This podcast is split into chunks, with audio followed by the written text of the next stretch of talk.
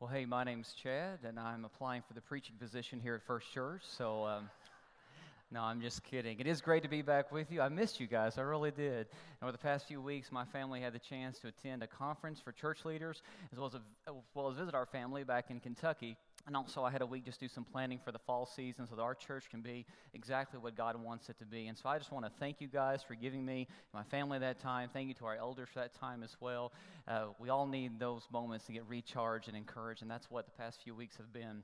And Matt and Jared did a great job filling in for me. I got to watch Matt's sermons online, but then we were actually here last Sunday. I didn't preach, so we got to hear Jared live, and my wife and I, Allison, we got to actually sit through an entire service together here at First Church, and we never get to do that, so that was a lot of fun. We enjoyed it.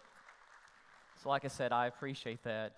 But while I'm acknowledging people, I want for you guys to make sure you keep in your prayers all of our students and adults that are at YouthQuake this weekend. Make sure you're praying for them. And also we want to acknowledge right now our Stone Canyon family as well as those watching online. If you would put your hands together, welcome them into our family room here today.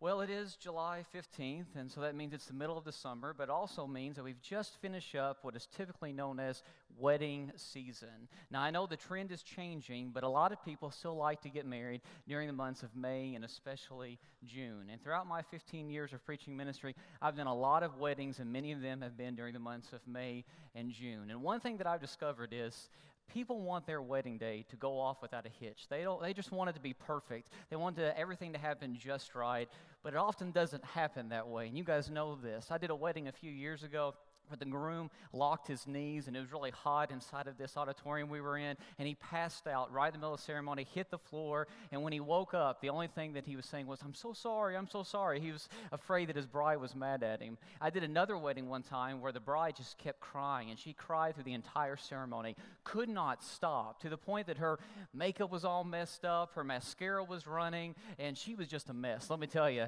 And we got to the vows, and so I'm asking them if they take one another, and I got to the groom, and I said, "Do you take this woman to be your wife?" And I went through the whole spiel. And right as I got finished, I was waiting for him to say, "I do." And the little ring bearer standing on stage yells out, "I wouldn't do it if I were you." And everybody in the audience laughed just like you guys did. I did a wedding last summer, a year ago. It was an outdoor wedding. The couple paid for this awesome venue, but you had to park a little distance away in a field, and you had to walk to get to this venue. And it didn't rain or anything. The weather was great, but when we got done with the reception ceremony, all that, got back to our cars, about half the cars in that field had been broken into. Somebody had stole a bunch of stuff. Wasn't exactly what that couple planned. So I've had my share of weddings that ended up being a mess, but even with all of my experiences, I've never had to deal with something like this that I saw online the other day. Take a look at this video.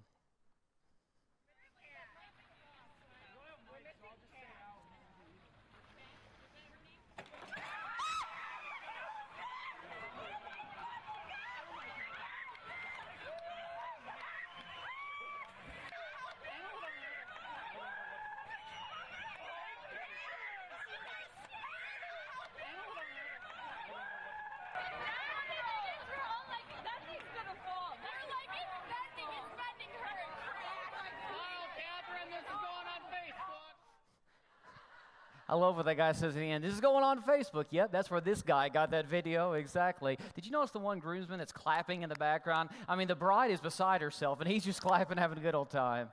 You know, that's how it happens. A lot of people want their wedding day to be just perfect, but we know often it doesn't happen like that. It doesn't always, our wedding days don't often go off without a hitch.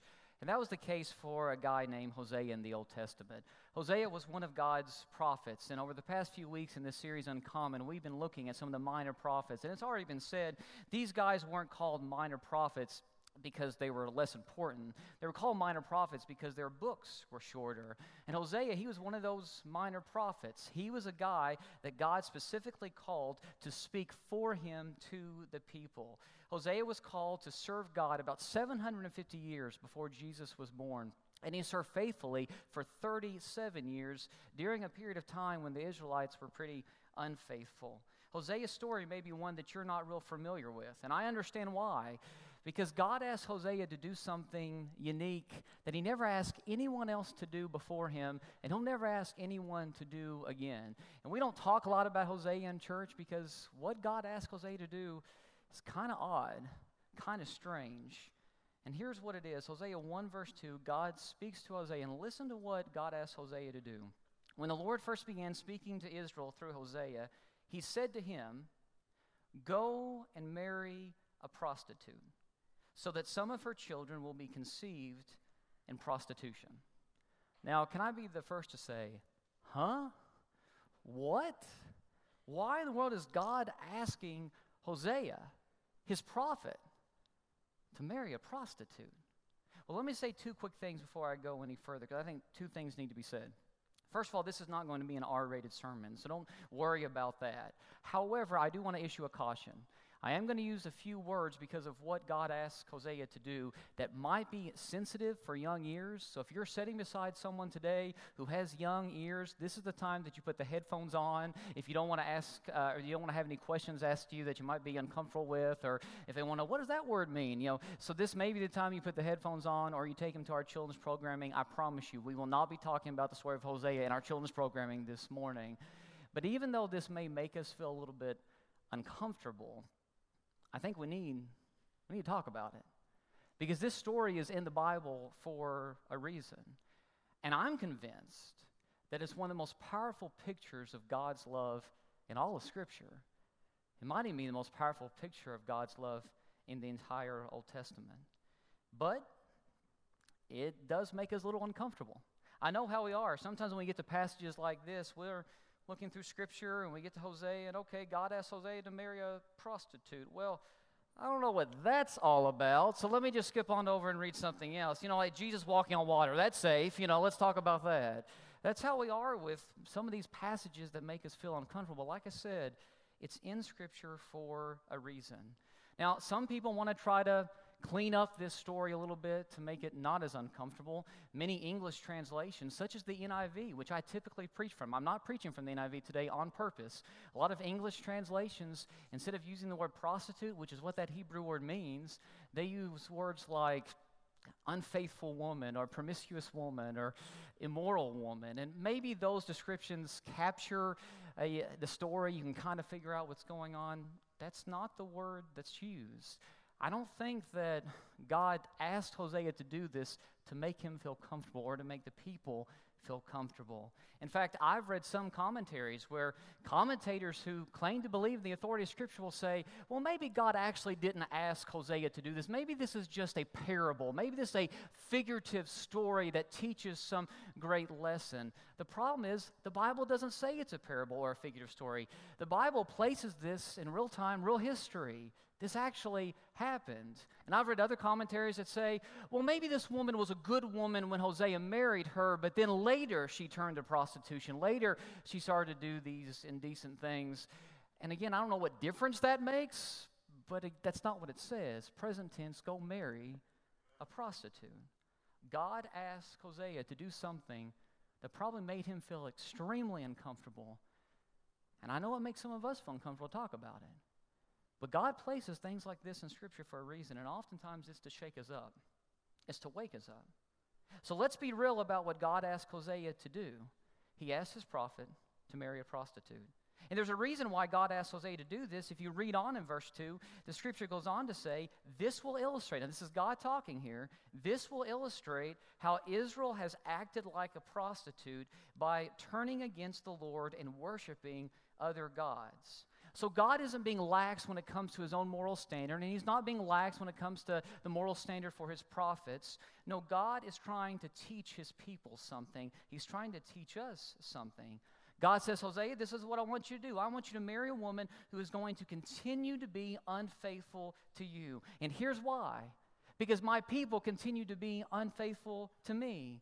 They continue to turn their backs on me. They continue to worship other gods besides me. They cheat on me over and over and over again. And Hosea, rather than just speaking about this subject, I want you to live it. I want my people to see it played out in your life. And you will be positioned in a powerful way to speak on behalf of me like no one else has before. And through your life, through your marriage, people will understand what they're doing to me.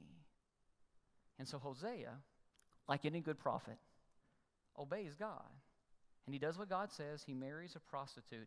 And this prostitute's name, it gets worse, guys. Her name, Gomer. I'm not kidding. That's her name. Gomer. Surprise, surprise, surprise.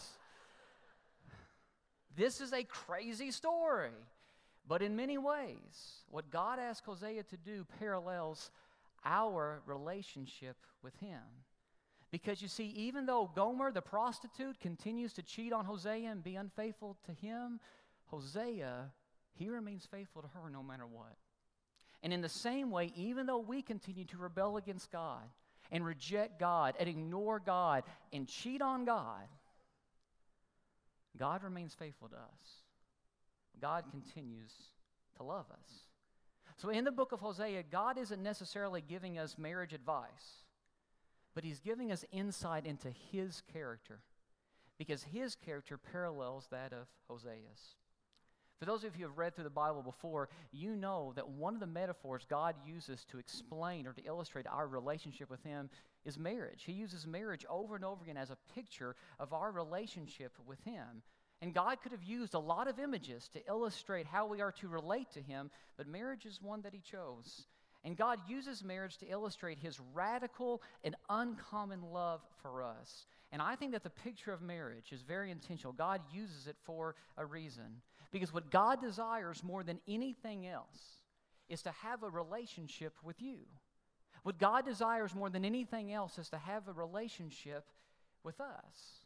And I have with me up here today a piece of paper that's framed. It's a marriage license. It's actually mine and Allison's marriage license.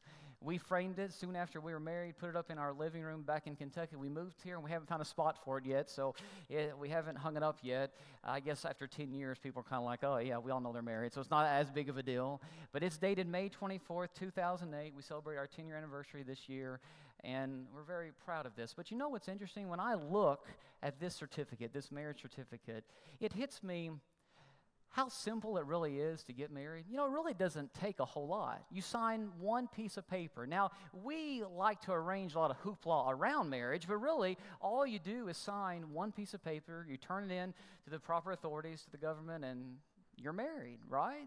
That's all you have to do. But you know what this paper symbolizes? It symbolizes the fact that you are committing your entire life to someone else.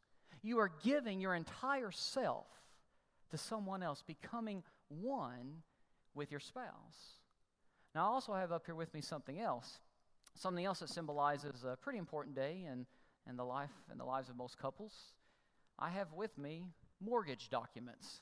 When you go to buy your first house and you take out a mortgage, this is what they have you sign, right? And guess what? It's not one sheet of paper, is it? There's a lot of sheets of paper, and you have to sign your name over and over and over again. And I'll never forget when Allison and I did this the first time, and really I was like this the second time I did it too, but I came in, I sat down in this office, and they were going through and explaining to me what all this is that I'm signing. So I'm on the first page, and they're talking me through it, and I'm looking at it, and like I know what it says, you know, and I'm just scanning it over like, oh, okay, yeah, that makes sense. Yeah, okay, that's good. I had no idea what it said, but okay, that's fine. And so they said, I'll sign your name at the bottom, so I signed my name at the bottom. Allison signed her name at the bottom. We went to the next page, and again, we went through it, and they're explaining to me everything it says, and oh, yeah, that's interesting. Yeah, make sure you all got this right. Yeah, okay, we get down to the end, sign her name. But like the fourth or fifth page, I still have 100 to go. I'm just, okay, just get to the bottom line. I just want to sign it and go on. I don't even care what I'm signing anymore. I could be signing my life away. It doesn't matter. You guys did the same thing. You know you did. You get to the point where you're just trusting your realtor. You hope that your realtor knew what he or she was doing. And so, in a marriage document, you have to sign your name a bunch of times. You know why?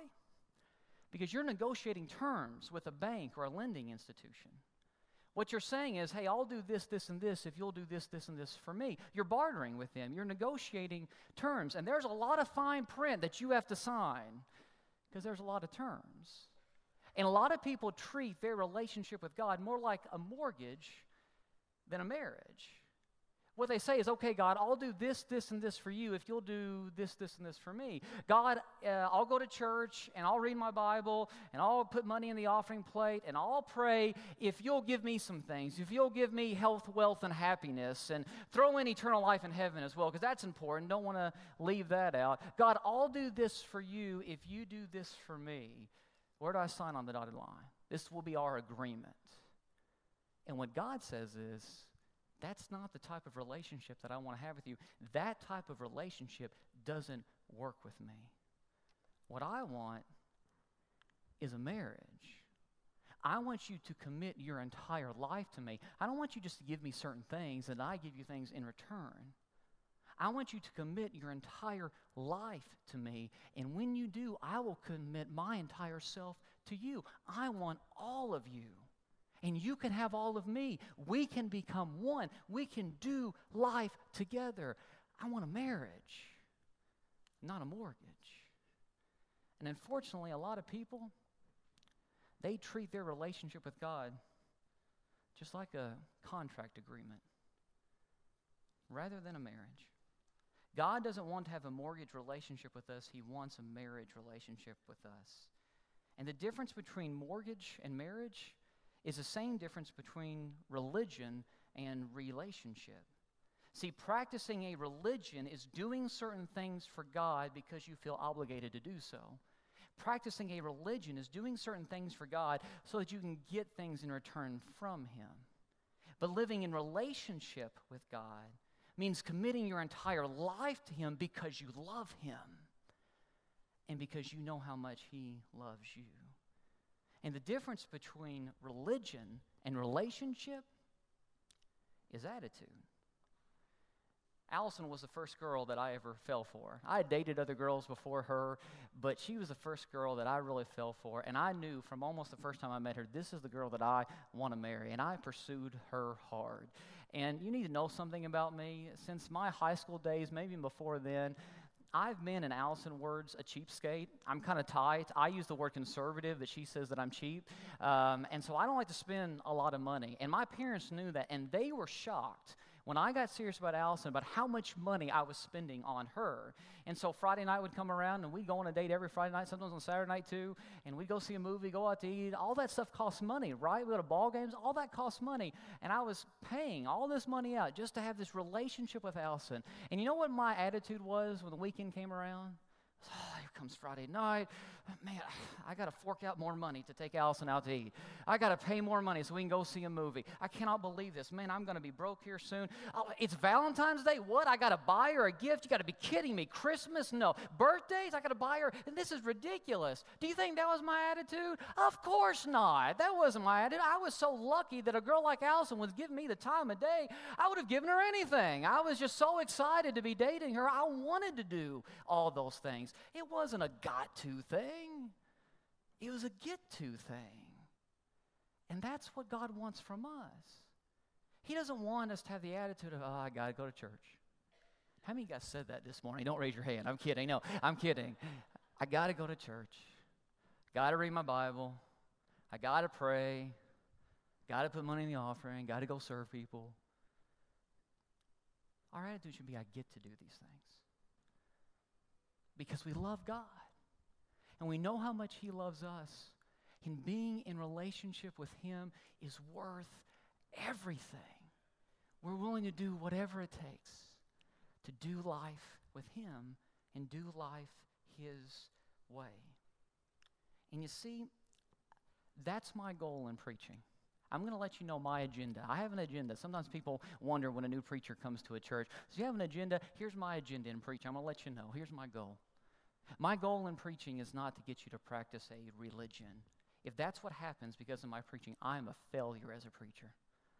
My goal is to get you to understand what it means to live in relationship with Jesus and want to have that so that you live with Him every single day, in love with Him, and you get to experience His love.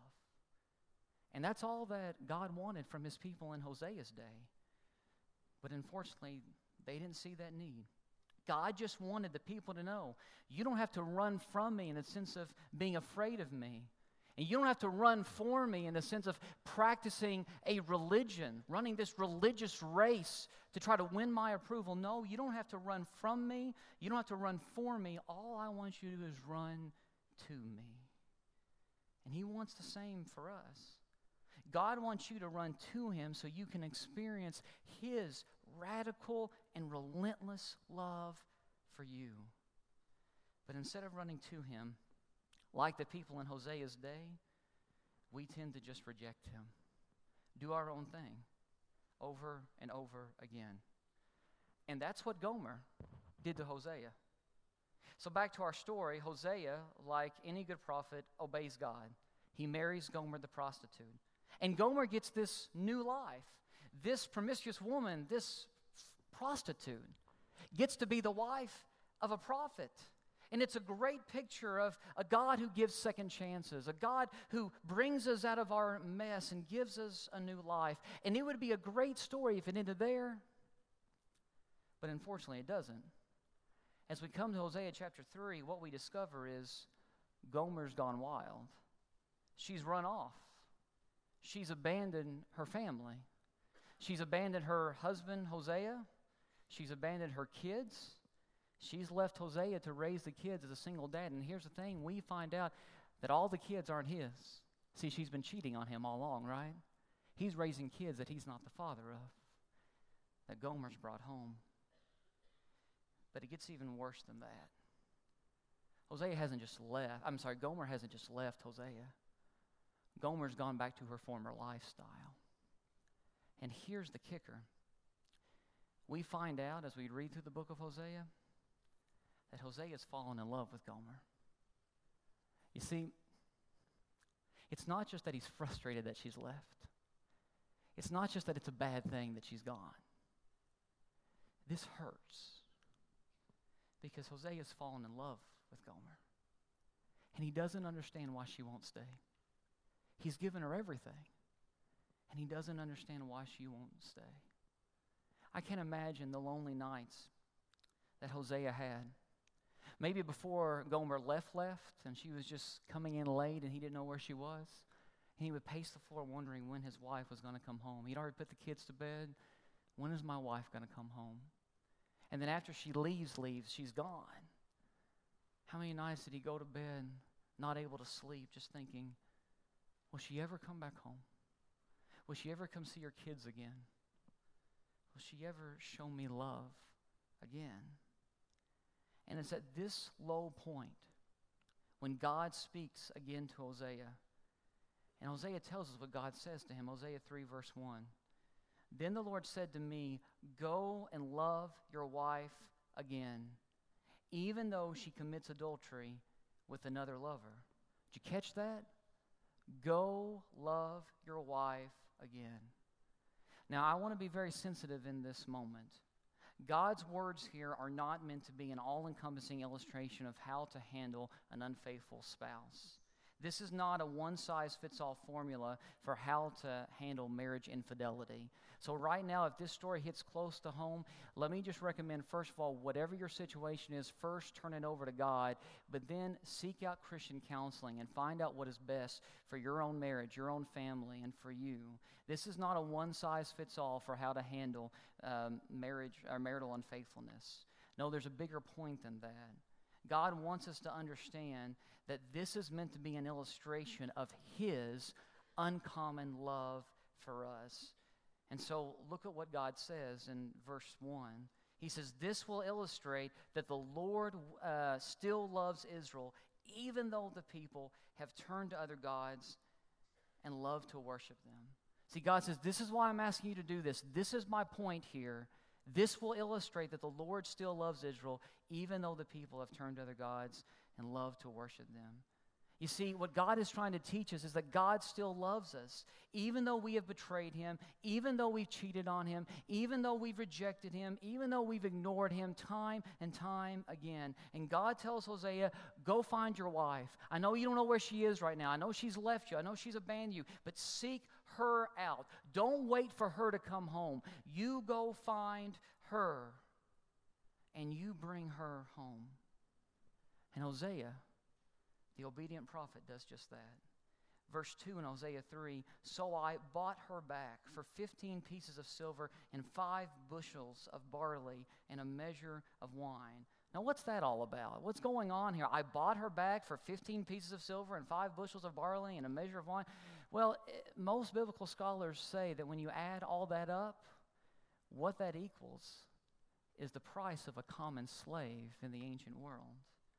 See what's going on here? Is that Gomer hasn't just abandoned the family, and she hasn't just turned to prostitution again. She's apparently got herself caught up in some form of sexual slavery. She's now owned by someone else for sexual purposes. That's how bad this has gotten. So I want you to understand, I want you to picture here what Hosea does. Hosea goes to the seedy part of town, and he doesn't know where his wife is, but he investigates and he finds her. And when he finds her, he discovers that she's caught up in some form of sexual slavery, and she goes to the man who owns her, and he negotiates a price in order to buy his own wife back. This is one of the most powerful illustrations of God's love in all of Scripture, because it's exactly what Jesus did for us. It is a picture of pictures of redemption. The word redemption, it means to buy back. And when God found us, when he found you and me, we weren't living in a castle. We were living on the streets. We were living in the brothel. And God came to us not just to make our lives a little better. He came to us to buy us back, bring us out of the filth that we were living in, and give us a brand new life. It's exactly what Paul writes in Colossians, Colossians 1, verse 13. For God has rescued us from the dominion of darkness. He's rescued us from the streets. He's rescued us from the brothel. And he's brought us into the kingdom of the Son he loves, in whom we have, there's the word, redemption. The forgiveness of sins. And I don't know how you picture God. I don't know what comes to mind when you think of God. But the book of Hosea tells us God isn't against us. God is for us. And he loves us with an uncommon kind of love. Here's what the story of Hosea tells us, teaches us about God. First of all, God sought us. He sought us out. The God who created us, who we rejected, who we turned against, who we rebelled against, who we cheated on, who we were unfaithful to, he sought us. He sought us out. See, God pursued us even when we weren't pursuing him. He loved us even when we were hard to love, even when we weren't returning love to him. And the reason why we have salvation today is not because we love God. No, the reason why we have salvation today is because God first loved us. That's what John teaches in 1 John 4, verse 9. This is how God showed his love among us. He sent his one and only Son into the world that we might live through him. This is love, not that we love God, but that he loved us and sent his Son as an atoning sacrifice for our sins. Dear friends, since God so loved us, we also ought to love one another. Did you catch that? We have salvation today not because we love God, but because God first loved us. And did you notice something else in that passage? John says we are to show the same type of love to others, even those who are hard to love. So the next time you encounter somebody who's hard to love, and we all encounter people that are hard to love, don't look around, but we all encounter people who are hard to love. The next time we do, just remember that hard to love person is someone who God is pursuing, someone who God loves. The God we rejected, the God we rebelled against, sought us out. But it's not just that he sought us. Hosea tells us he also bought us. God bought us. Just as Hosea was willing to buy back his wife from her slavery, God sent Jesus to buy us back from our slavery to sin. See, we belong to God in the first place. He created us. We were created in His image. We're His children. He created us. We belong to God in the first place. Just like Gomer, she was Hosea's wife. He shouldn't have to buy her back from anyone. She's his wife.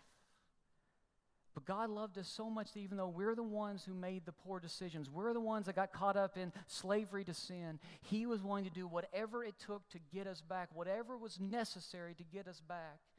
We were worth everything to Him, even death on a cross. And that's why Paul says in 1 Corinthians 7, verse 23, you were bought at a price, therefore do not become slaves of men. In other words, Paul is saying, don't get caught up in slavery to this world anymore, because we find our identity not in our past, but in the price God paid for us. So God sought us, He bought us, and last, Hosea teaches us, God brought us. He brought us back home. Look at what Hosea says to Gomer after he buys her back. Verse 3 of Hosea 3. Then I told her, you are to live with me many days. You must not be a prostitute or be intimate with any man.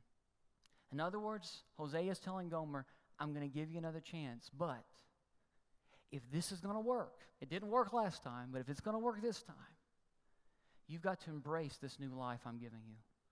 You've got to embrace and accept this new identity that I am giving you. And the same is true for us. As I read through the book of Hosea, the one question that I keep asking is, why did Gomer go back to prostitution? I mean, here she has a man who loves her, who provides for her, who takes care of her, who's willing to sacrifice for her, who's raising children that aren't even his for her. You got a guy who's giving her everything she's ever wanted, and yet she continues to go back to prostitution. Why? Well, I think it's because she didn't believe she deserved that type of life. And don't we often feel the same? Don't we often look at ourselves in our spiritual mirror and we say, I don't deserve this life that God's giving me? Because we know what we did back in high school or in college. We know what we did a year or two ago. We know what we did last night. And there's a voice whispering in our ear that says, you're not worthy, you're not good enough. God doesn't love somebody like you. God's love may be for everybody, but it's everybody but you. And oftentimes we believe the lies of Satan, and so we drift back into our old lifestyle. And what Hosea is teaching us is God loves us for us. He doesn't love us because we perform for Him. He doesn't love us because we're perfect, because none of us are. He loves us for us. And instead of letting our past define us, we have to let the price that God paid for us define us, because God loves you in spite of your hurts, habits, and hang-ups. He loves you for you. And what God desires more than anything else is to have a relationship with you. It's funny, when we got back from being out of town for a few weeks, I was going through the mail. We had a stack of mail, of course, that the post office held for us, and I'm going through all this mail, and I see a letter from my life insurance, group, and so I open it up, and it says that I'm late on making my payment, so my life insurance has expired, I'm no longer covered. And so I freak out in that moment because I'm thinking, shouldn't I have got some warning? And so I went to Allison and she said, oh yeah, we did get a letter and I was going to pay that and I forgot. And so I'm not mad at her, that's fine. She's raising two kids and all that kind of stuff. I get it, so it's fine, no big deal. But I'm thinking, hey, I need to have life insurance because if something happens to me, I want Allison and the kids to be taken care of. So I get on the phone and I call up the company I have my life insurance with, and I explain to them that we've been gone for a few weeks and I missed the deadline, and by the way, it was sent to our old address back in Kentucky, and so it took it a while to get to Oklahoma, and so I'm trying to give them this big sob story like, please don't cancel my life insurance. And the lady on the phone said, hi sir, don't worry, we have a grace period, you're still in that grace period, you're fine, if you pay it today you'll be fine. So I immediately paid it over the phone, and everything was fine. So I then went to see Allison after that, and I said, hey, it's all taken care of, it's good, my life insurance is still active, everything's fine, and so I'm still worth more dead than alive, and so you'll be taken care of. And then I joked, and I said, if you want to kill me off now, go ahead, now's the time to do it. And she got real serious in that moment, like I didn't expect her to, because normally Allison is a pretty bubbly, joking person, and she said, Chad, no amount of money is worth me losing you.